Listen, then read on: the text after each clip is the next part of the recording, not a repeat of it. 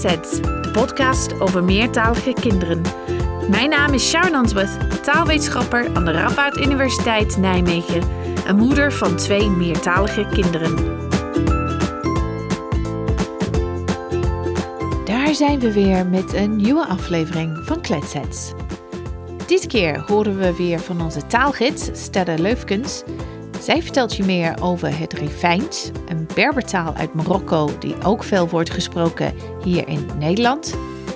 In Vers van de Pers vertel ik jullie over het Lockdown Project, een project over de gevolgen van de pandemie op meertalige gezinnen. Daar komen heel interessante dingen uit als het gaat bijvoorbeeld om het thuisonderwijs. En we beginnen met een gesprek over meertaligheid in de bibliotheek met leesmediacoach Doos van den Beuken. Door met de podcast.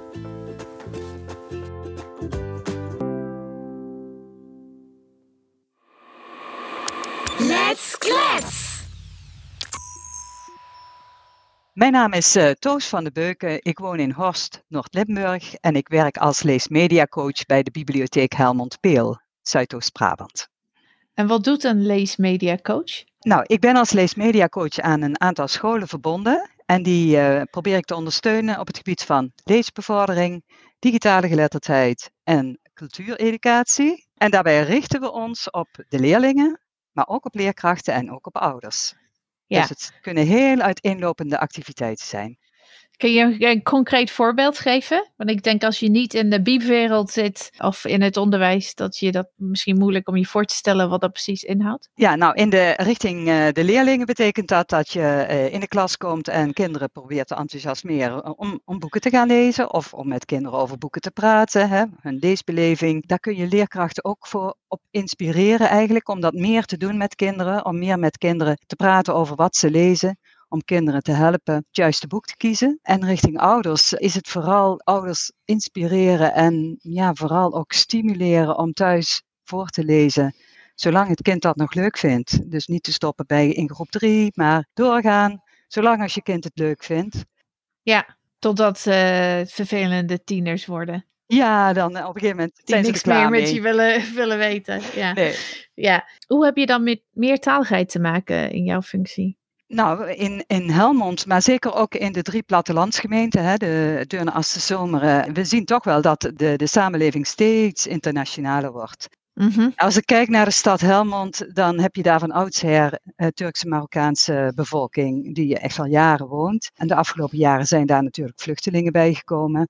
Bijvoorbeeld Mhm. uit Syrië of Eritrea, andere landen. Maar zeker ook een grote groep uh, Oost-Europese arbeidsmigranten. En we hebben ook expats die in uh, Eindhoven, Veldhoven werken uit de hele wereld. En ook bijvoorbeeld in Helmond komen wonen. Ja. En dat is een hele diverse groep met heel uiteenlopende culturen, wel de leesculturen niet. En vooral uh, de omvang heeft mij eigenlijk verbaasd. Toen ik op een gegeven moment via een bijeenkomst van de gemeente hoorde dat een kwart van de Helmondse kinderen tot 12 jaar opgroeide met een NT2-achtergrond. Dus voor deze kinderen, voor een kwart van de kinderen, is Nederlands de tweede taal. Aha. En toen dacht ik van, oh, het gaat echt niet om een handjevol kinderen, maar om, uh, ja, in ons geval, uh, even kijken, 3000 kinderen. Uh, ja, 3000 kinderen in Helmond alleen al. En ik realiseerde me toen ook dat wij als bibliotheek heel erg eenzijdig gericht zijn op de Nederlandse taal en cultuur. En uh, ja, daar mag wel wat verandering in komen. Dus ik ben binnen de bibliotheek min of meer een aanjager geweest om dit te agenderen. Vorig jaar ook richting het onderwijs, omdat wij een webinar hebben georganiseerd over het thema meertaligheid voor het onderwijs en voor de Mhm. kinderopvang. Dat hebben we ook geprobeerd om daar verandering in uh, te brengen door het aanbieden van een uh, anderstalige collectie. Die was er uh, al voor kinderen in Helmond, Turkse en Arabische boeken. Engels ook, Engels vooral. dat was er dan wel. En die is uitgebreid met andere talen, maar die is ook vernieuwd. En ook door de doelgroep, en dan in dit geval specifiek de Poolse doelgroep, op te zoeken. Om binnen die doelgroep een aantal mensen aan ons te verbinden met wie wij uh, graag in gesprek gaan om van hun te horen wat zij nodig hebben van een bibliotheek en door met hen samen activiteiten te ontwikkelen voor ja, voor de Poolse mensen in dit geval. Ja, heel mooi. Ja, ja, dat Ja. is een hele ontwikkeling geweest. Waar, en het is ook echt work in progress, zeg ik steeds. Je komt steeds een stapje verder. Want je merkt ook dat dit voor de hele organisatie iets betekent. Wat bedoel je daarmee? Nou, als het gaat om eh, de, de Poolse ambassadeurs, zo hebben wij ze genoemd, hè, dus het zijn toevallig dames, die, waar we mee in gesprek zijn van, ja, wat zouden jullie van de bibliotheek willen? Zij kwamen meteen met de vraag naar eh, Poolse boeken voor volwassenen. Mhm. En dan heb je dus binnen de organisatie de mensen nodig die voor de collectievorming zorgen. Zij gaven ook aan, wij zouden graag willen voorlezen in de Poolse taal voor onze Poolse kinderen.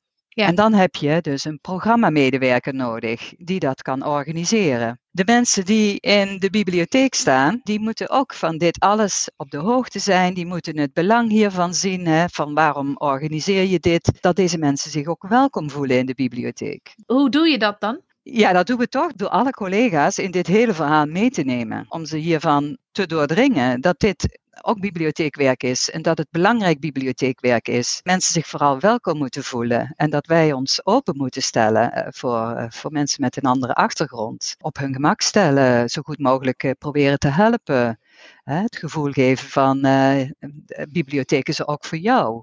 Ja. Dus en, en ook mensen van communicatie heb je hard nodig. Om wat je organiseert, om dat ook bij de doelgroep bekend te krijgen. Ja, dus Ja, zo heeft iedereen in de organisatie daar toch een, een belangrijke rol in.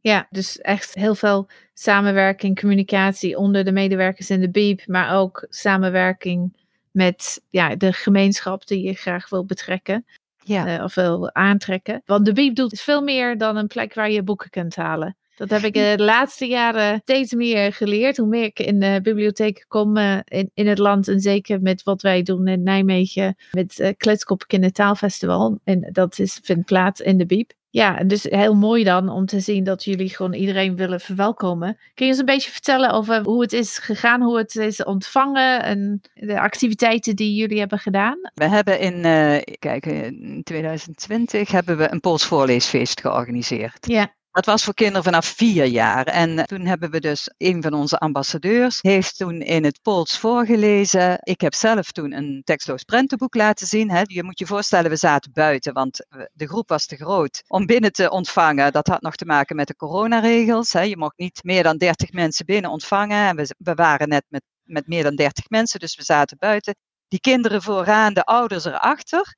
En ja, door het laten zien van een tekstloos prentenboek. En, en deze kinderen, die konden al eh, behoorlijk Nederlands. Want ik kan me nog herinneren dat ik een plaatje had van twee muizen die een taart wegpakken. En toen vroeg ik aan die kinderen, wat gebeurt hier? En toen zei een van die kinderen, die muizen kapen de taart. Echt heel mooi. Ik zei ook Ja. van, wow, wat een bijzonder woord. Hè? Ze kapen de taart, ze pakken de taart weg. Dus je zag wel dat die kinderen toch heel snel die Nederlandse taal eigen maken. Maar dat Poolse voorleesfeest, eh, ja, dat was echt ontzettend leuk. En dat had eigenlijk een vervolg moeten krijgen in het reguliere programma. Maar ja, vanwege corona is dat niet gelukt. In Helmond, in Zomeren wel. Daarnaast hebben we voor ouders met net wat jongere kinderen, tussen 0 en 4, hebben we bijeenkomsten georganiseerd. Die hebben we Poolse Peuterpret genoemd. En Mhm. via de welzijnsorganisatie eh, ben ik in contact gekomen met een jonge Poolse moeder, die samen met mij die bijeenkomsten voorbereidt en uitvoert. Dus de bijeenkomsten gaan dan vooral in het Pools. En het zijn mooie voorbeelden van hoe je met zo'n activiteit deze mensen de drempel over help- helpt van de bibliotheek. Ook de bibliotheek benut als een plek waar je kunt samenkomen. Want het is ook echt een plek waar deze moeders met hun jonge kinderen elkaar dan ontmoeten. Het is Ja. een eh, gezellige, gezellige bijeenkomst, waarbij we dan toch ook iets van taal eh, voor die kinderen brengen, een verhaal voorlezen op een leuke manier. Vaak is er ook nog een thema aangekoppeld, dat er in het Pools wat informatie wordt gegeven, bijvoorbeeld over het Nederlandse onderwijs, Peuterspeelzaal. De laatste keer hadden we het over eh, bewust mediagebruik voor jonge kinderen, naar aanleiding van de Media Ukkie-dagen. Ja, dat is ook een, een voorbeeld van eh, hoe we ons als bibliotheek open willen stellen voor mensen met een andere taal en cultuur, om samen te komen, om ze toch mee te geven dat het belangrijk is om thuis met taal bezig te zijn en dan vooral in hun eigen taal of in de taal die ze het beste spreken. Het vertrouwen geven dat dat goed is en dat vooral ook stimuleren. Dat Ja. ouders veel met hun kinderen praten. Want als ze veel woorden hè, of taal verwerven in eh, hun moedertaal, in hun eerste taal, leren ze makkelijker de Nederlandse taal als Ja. tweede taal. Ja, nou, dat klinkt heel leuk. Ik denk als je een Pools sprekend gezin bent in Helmond, dan, eh, dan bof je. Maar hoe zit het met de andere talen? Hebben jullie daar plannen voor? Of zijn jullie daar al mee bezig?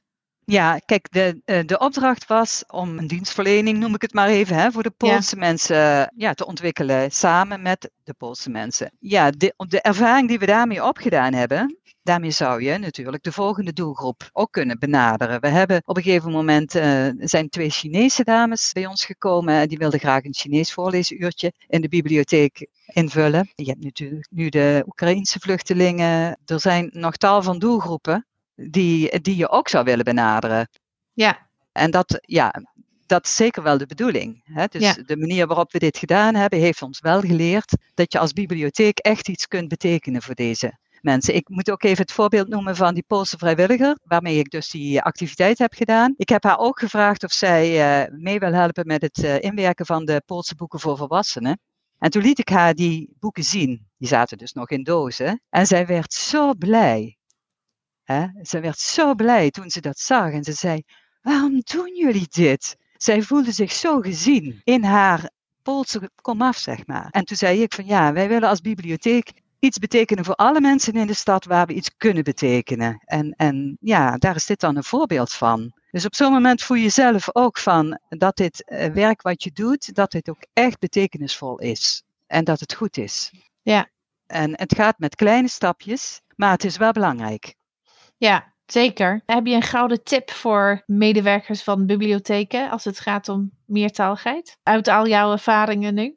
Ja, ik, ik vind toch eh, het inzicht, het belang van die tweede taal en, en dat je die eh, moet erkennen, want dat dat een stukje van de identiteit is van iemand die een andere taal spreekt, dat is jarenlang eh, een beetje eh, ja, niet erkend. Als het ging om kinderen naar school, dan mocht er op school alleen maar Nederlands gesproken worden en die thuistalen moesten de kinderen thuis laten, de ouders Het is ook. nog steeds vaak zo, helaas. Ja, maar ja, wordt helaas steeds wel. Ja, maar het inzicht dat het, in het va- van belang is voor het welzijn van het kind en zeker ook van de ouder, dat die thuistaler mag zijn, dat je dat erkent. Ja, zo is het bij mij ook gegaan. Toen ik dat hoorde van hoe belangrijk dat is, ja, dan, dan ga je er anders naar kijken en dan wil je eigenlijk het mogelijk maken voor ouders om in hun eigen taal voor te lezen. Dus daardoor bieden we ook prentenboeken aan in andere talen. Ja. Ook in de bibliotheek op school. En wat is dat? Ik weet wat bibliotheek op school is, maar misschien kun je dat uitleggen. Dat is ook trouwens niet bij alle bibliotheken hetzelfde, maar in ons geval betekent het dat wij een collectie boeken vanuit de bibliotheek op scholen plaatsen. Aha. En kunnen kinderen die op school lenen om thuis te lezen of om in de klas te lezen. En daar staan dus ook niet bij alle bibliotheken op school, want dit is ook een proces eh, hè, waar we middenin zitten. Maar we hebben nu een school in een wijk Rijpelberg waar veel Poolse gezinnen, maar ook Roemeense gezinnen wonen. Die, heeft, dat, die school heeft een plan gemaakt, kansengelijkheid en de kracht van de moedertaal. En zij willen bewust de thuistalen van de, in, van de kinderen inzetten in de dagelijkse onderwijspraktijk. Ze hebben een Poolse leerkracht aangenomen, een Poolstalige en een Turkstalige onderwijsassistent. En zij worden begeleid door een onderwijsadviseur.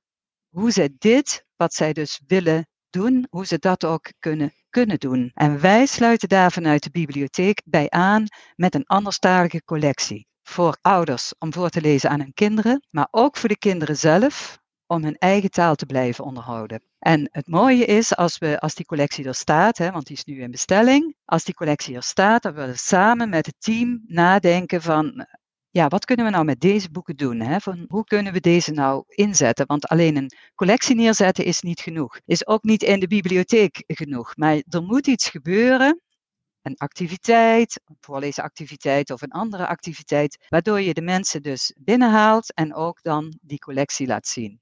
Ja, je moet weten dat het er is, hè? want anders. eh, En de tip is eigenlijk van, eh, ja, toen ik hoorde van deze school, ik denk, nou, daar moeten, we, daar moeten wij bij aansluiten. Dus een tip voor de bibliotheek, mensen zou zijn van, uh, kijk goed rond in je eigen werkgebied, van wat speelt er, ook van welke mensen wonen hier. Hè. Voor mij was het echt een eye-opener om te zien dat er zoveel kinderen zijn waarvoor Nederlands de tweede taal is en dan hoe divers die groep is. Mhm. En dat je ook voor elke, elke situatie is uniek bijna. Ja, we, we hebben het over meertalige kinderen, maar het ene meertalig kind is niet het andere natuurlijk. Als je nu luistert als ouder en je denkt, goh, bij mij op de piep, ik zie niet echt meertalige boeken of boeken in andere talen, bedoel ik. Heb je daar een tip van hoe, hoe ouders dat zouden kunnen aanpakken?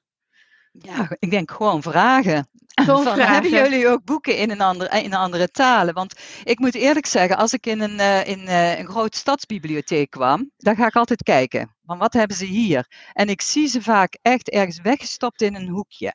Ja, En wij hebben ze een prominente plek gegeven. Een groot bord erboven, boeken in andere talen. Er mag nog best wel wat meer ook op meertaligheid gericht ook aangeduid worden. Hè? Dus dat, is ook nog, dat kan nog beter. Maar ze staan niet weggezet in een hoekje. Dus het, het zou zomaar kunnen zijn als een ouder ze niet vindt in de bibliotheek en daarna vraagt dat ze er toch zijn. En het kan ook zomaar zijn dat ze er niet zijn. En dan zou je kunnen vragen, ja, van waarom niet? Of is er een mogelijkheid dat die boeken er toch komen? Je zou het altijd kunnen vragen. En hoe, hoe werkt dat bij een eh biep eigenlijk? Wie beslist welke boeken er komen en hoe kan je daar invloed op uitoefenen? Nou ja, kijk, dat is ook wel een ontwikkeling die wij als bibliotheek Helmond Peel hebben gemaakt. Het is met kleine initiatieven begonnen. En op een gegeven moment heeft onze directeur gezegd, wij vinden meertaligheid een belangrijk aandachtspunt. En dan staat het in het beleidsplan. ja, het is toch belangrijk, want dat betekent dat niemand er meer omheen kan en dat iedereen in de organisatie er iets mee moet. Ja, dus als je als ouder hier naar luistert, eerste stap is gewoon vragen, echt, eh, zijn die boeken er zo niet, waarom niet, is het een mogelijkheid? Ja. En misschien dan eh, met andere ouders van meertalige kinderen gaan praten en kijken. En Dat, ja, ik denk als meerdere mensen om iets vragen, gaan anderen vaak eh, sneller luisteren. Dus dan Ja. meer. Maar goed, ja, oké. Nou, leuk. En eh, waar ben jij nu het meest trots op van alles wat je hebt gedaan? Ja, dat we, dat we stap voor stap een stukje verder komen. Die activiteit die ik noemde, die Poolse peuterpret, die ik samen met een Poolse vrijwilliger heb uitgevoerd.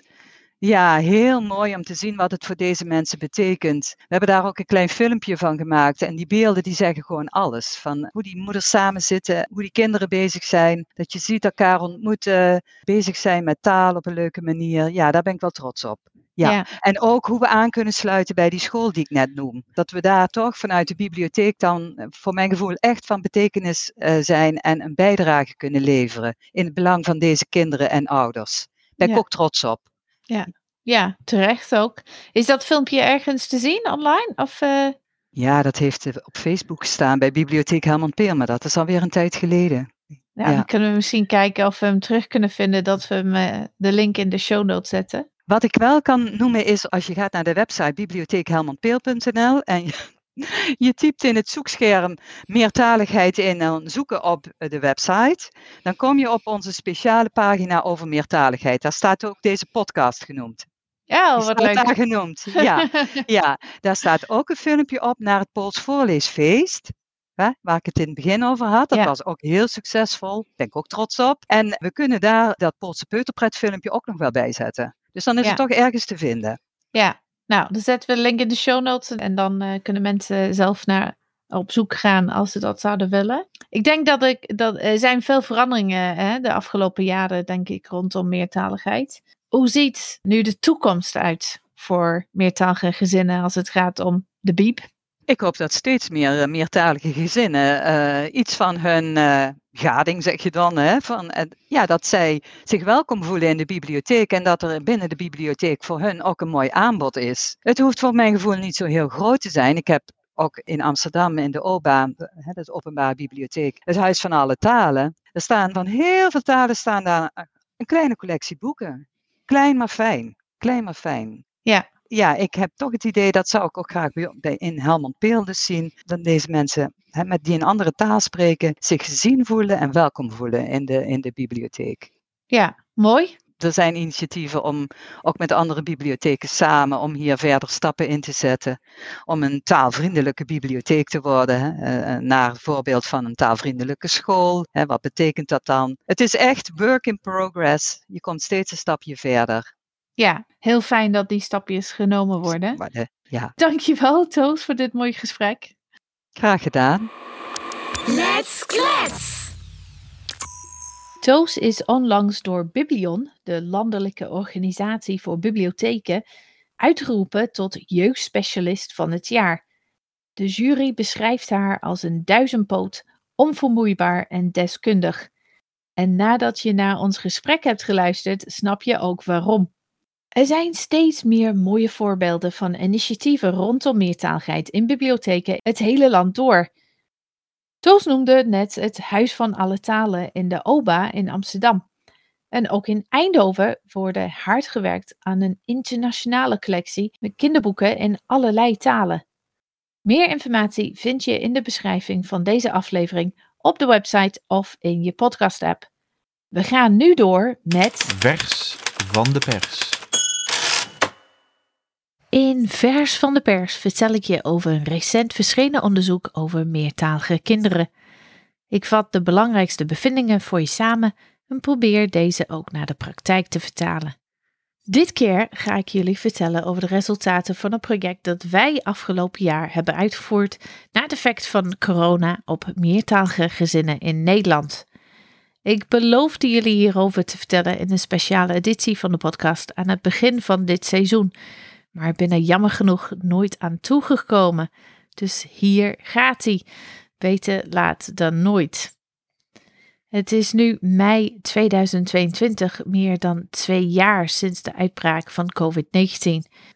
In veel landen is alles weer normaal, maar in veel andere blijven beperkingen van kracht en sommige landen zitten alweer in lockdown. Hier in Nederland en ik denk ook in België zijn alle beperkingen een paar maanden geleden opgeheven. En wordt er in het nieuws nog maar weinig over corona gesproken. Tegelijkertijd blijft de kans dat er een nieuwe lockdown komt vanwege een nieuwe uitbraak in het najaar reëel. Het blijft dus van belang om na te denken over wat we van deze periode kunnen leren voor de toekomst. Toen de pandemie is begonnen, en scholen en kinderopvangcentra dicht waren, moesten veel ouders vol tijd voor hun jonge kinderen zorgen en thuisonderwijs geven. En vaak ook tegelijkertijd thuis werken. Familiebezoek in het buitenland was niet mogelijk door de gesloten grenzen en contact met klasgenoten en de rest van de samenleving werd sterk beperkt. Deze ongekende omstandigheden gaven ons een unieke kans om de taalkeuzes van meertalige kinderen en de bredere impact van de pandemie te onderzoeken. En dat is wat wij hebben gedaan. Mijn masterstudenten en ik hebben in het voorjaar van 2021 een project uitgevoerd om vast te stellen in hoeverre de pandemie van invloed was op het taalgebruik, de taalvaardigheid, attitudes en welzijn binnen meertalige gezinnen hier in Nederland. Het volledige verslag is beschikbaar online. Er staat een link in de beschrijving van de podcast. Daar vind je alle resultaten en hier zal ik alleen de hoogtepunten geven. 587 gezinnen hebben antwoord gegeven op onze oproep om mee te doen aan een online enquête. Als jij ook van die gezinnen was, nogmaals hartelijk dank voor je deelname. In totaal ging het om. In totaal waren er 1051 kinderen tussen de 0 en 18 jaar en gemiddeld waren ze 8 jaar oud. De gezinnen kwamen van overal in Nederland, maar vooral de Randstad. En de ouders waren overwegend hoog opgeleid. Dus de resultaten zijn helaas niet representatief voor alle soorten meertalige gezinnen in Nederland. Wat betreft de thuistalen was het wel een heel divers groep met 64 verschillende talen. En er waren meer dan 100 gezinnen waar beide ouders geen Nederlands konden spreken. De meeste ouders werkten thuis tijdens de lockdowns.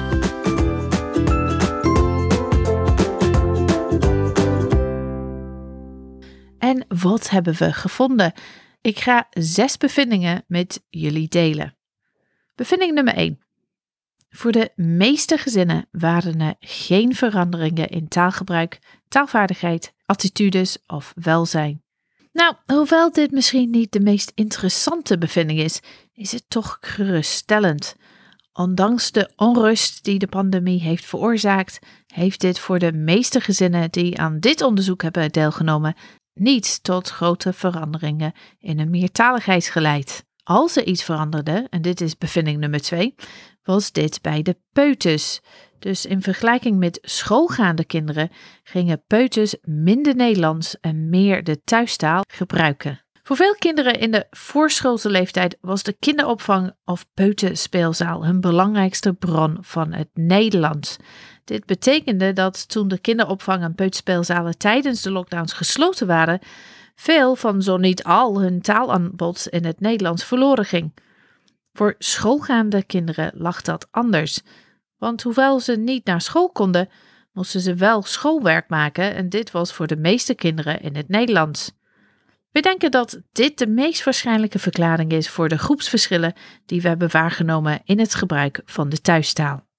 Wat wij ook hebben gevonden, en dit is bevinding nummer drie, is dat de jonge kinderen, dus de, de peuters, de voorschoolse kinderen, die werden ook beter in hun thuistaal. Dus hun vaardigheid werd beter in hun thuistaal in vergelijking met kinderen die op school zaten.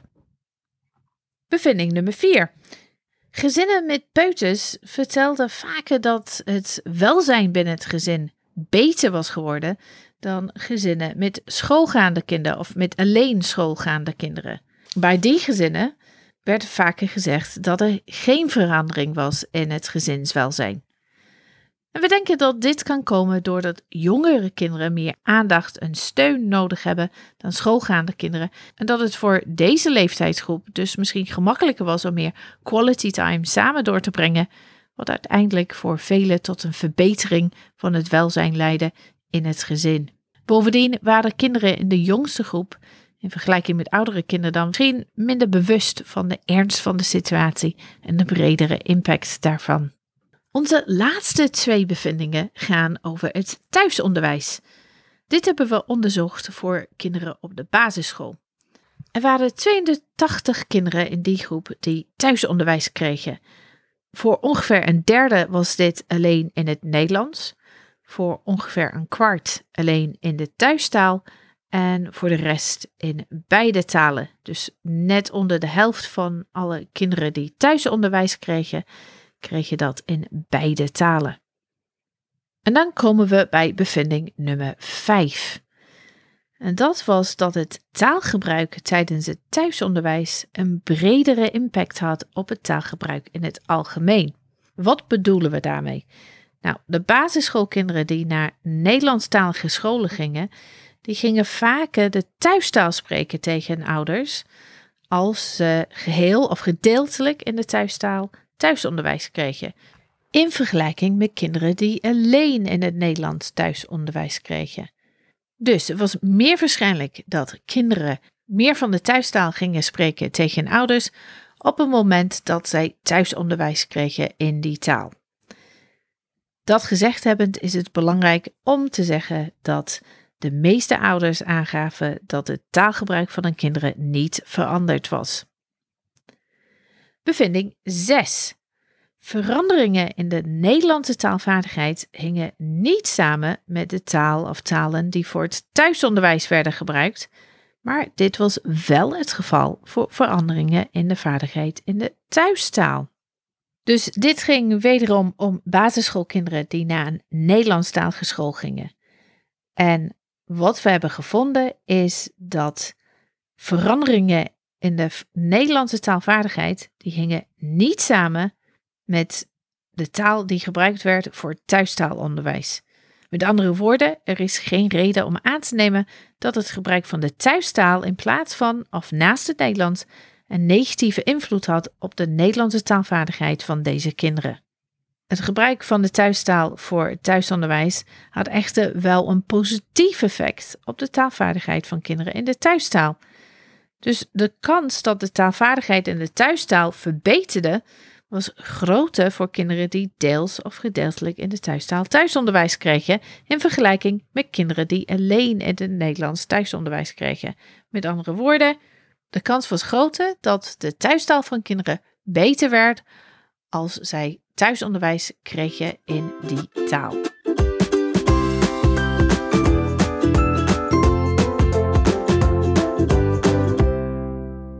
Wat kun je als ouder van dit onderzoek leren? Nou, we hopen allemaal dat we niet weer in lockdown moeten, maar mocht dat het geval zijn, dan laat dit onderzoek zien dat het oké is om de thuistaal te gebruiken terwijl je thuis les geeft. Er is geen reden om te denken dat dit een negatieve invloed zal hebben op de vaardigheid in het Nederlands. En dit kan je misschien ook wel meenemen voor in het algemeen. Dus als je je kind moet helpen met zijn of haar schoolwerk, dan is het prima om dit ook te doen in je thuistaal. Ja, en natuurlijk zal het zo zijn dat het dat soms niet zo handig is. Daar hebben we het ook over gehad in de aflevering van afgelopen jaar over de lockdown. Uh, maar het is niet, zeker niet zo dat het per se in het Nederlands moet gebeuren. Eigenlijk is het zo dat het gebruik van de thuistaal tijdens het thuisonderwijs de kans kan vergroten dat kinderen meer van de thuistaal zelf zullen gebruiken en dat hun taalvaardigheid zal verbeteren. Wat kun je als leerkracht of logopedist van dit onderzoek leren? Er zijn duidelijke implicaties van dit onderzoek voor leerkrachten. Een opvallende bevinding die niet werd vermeld, uh, maar ik vertel het nu even, is dat bijna geen enkel gezin instructies heeft gekregen over welke taal ze tijdens het thuisonderwijs moesten gebruiken. Nou, tot op een zekere hoogte is dit natuurlijk begrijpelijk, gezien de ongekende situatie waarin we ons in maart 2020 bevonden. Tegelijkertijd weerspiegelt deze bevinding een meer algemene tendens in een groot deel van het onderwijssysteem in Nederland en ik vermoed ook in België, om de meertalige kennis van kinderen te negeren of in sommige gevallen zelfs als een probleem te zien. Onze bevindingen suggereren dat leerkrachten bij eventuele toekomstige lockdowns, misschien weer in het algemeen, ouders kunnen aanmoedigen om de thuistaal te gebruiken in de omgang met hun kinderen tijdens het thuisonderwijs. En dat kunnen ze doen zonder bang te hoeven zijn dat dit zal leiden tot een verlies van Nederlandse taalvaardigheid. Dus heb het daarover. Praat over het gebruik van de thuistaal met ouders van de leerlingen in je klas. We hopen bovendien dat onze bevindingen leerkrachten en ouders aanmoedigen om de taalvaardigheid van meertalige kinderen in hun thuistaal als een relevant en actief onderdeel van hun leerproces te zien. Dat gezegd hebbend wil ik ook heel duidelijk maken dat ons onderzoek gebaseerd is op wat ouders ons hebben verteld. We hebben de gegevens over het thuisonderwijs niet kunnen koppelen aan gegevens die verzameld zijn op school, dus toetsuitslagen en dergelijke. En zoals ik al eerder zei, onze steekproef bestond vooral uit hoogopgeleide ouders. Wil je meer weten over het onderzoek? Kijk in de beschrijving van de podcast, want daar staat een link naar het volledig verslag. Dit is beschikbaar in het Nederlands en het Engels. Daar staat ook een infographic, dus een mooie samenvatting in visuele vorm van de belangrijkste bevindingen. We sluiten deze aflevering af met een bezoek van onze taalgids Stedde Leufkens. Stedde vertelt je meer over een van de veelgesproken talen in Nederland dit keer het Rifijns. De Rifijnse woordjes die je hoort zijn ingesproken door Khalid Maurich, waarvoor dank. En wil je meelezen terwijl je hiernaar luistert, kijk even in de show notes, dus de beschrijving van de podcast, op de website of in je podcast app. De taalgids.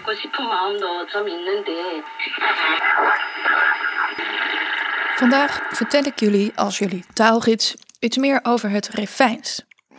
Het Refijns is een taal uit de familie van Berbertalen, ook wel Amazigh-talen. Het Refijns wordt gesproken in Noordoost-Marokko, voornamelijk in het gebied van het Rifgebergte, wat ook wel de Rif heet.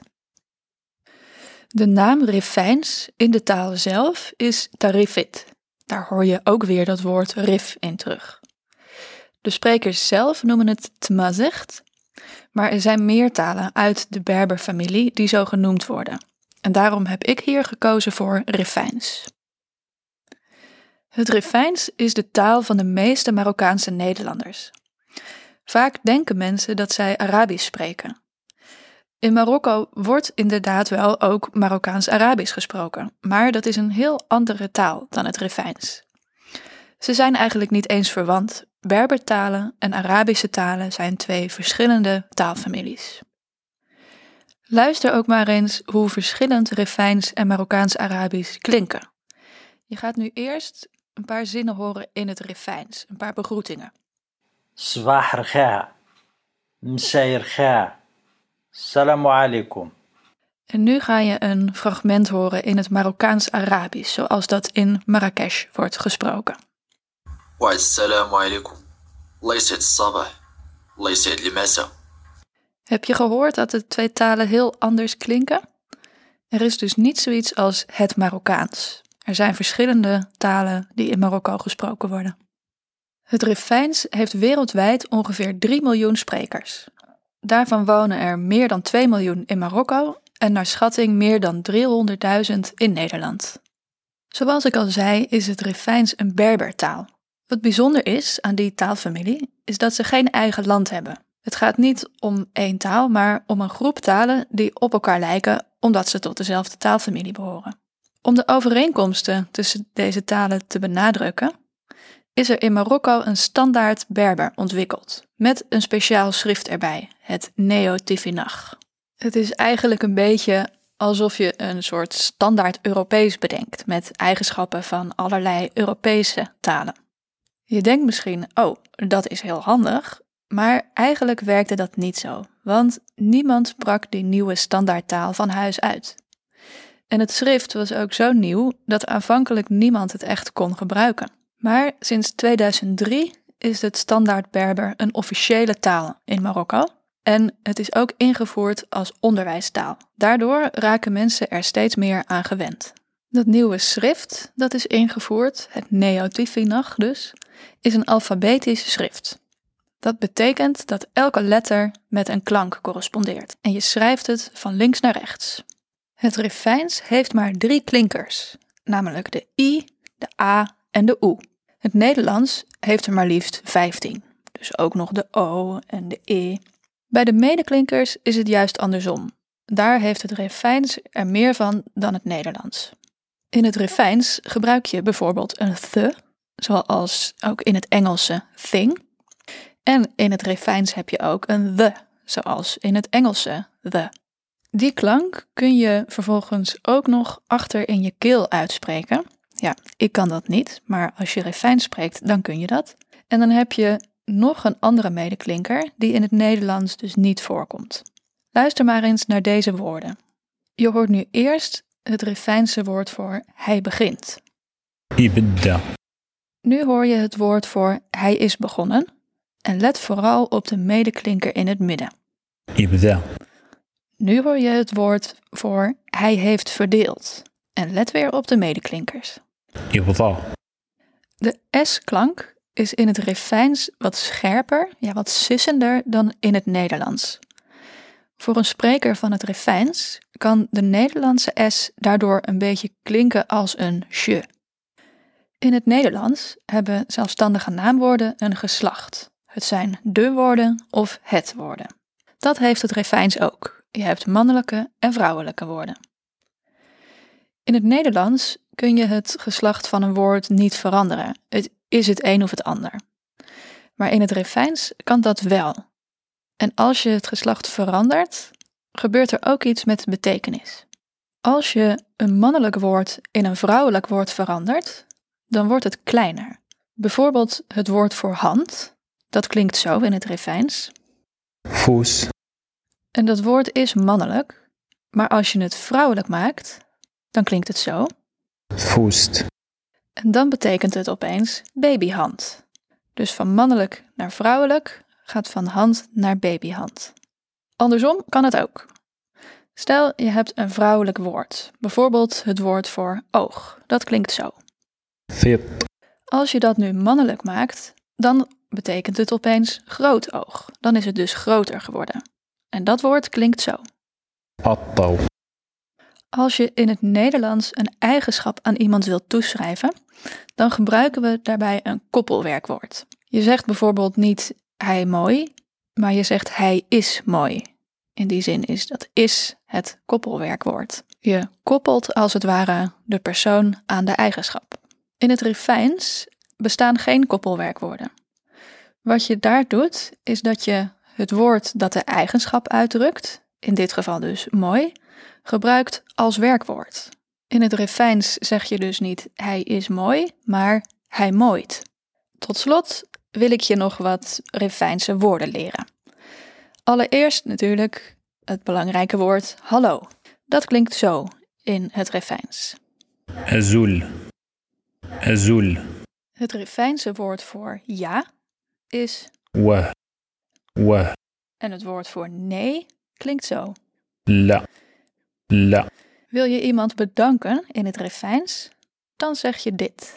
أثقذ شطاس أثقذ شطاس Laten we eens kijken hoe je telt in het Rifijns. Het woord voor één is إجن إجن het woord voor twee in het Rifijns klinkt zo. ثنين ثنين En drie is in het Rifijns. ثلاثة Dus 1, 2, 3 is. Ijn, sneien, tres. Tot slot laat ik je horen hoe je gedag zegt in het refijns. Het woord doei klinkt zo. Allah ya'aun. Allah. Allah. De taalgids.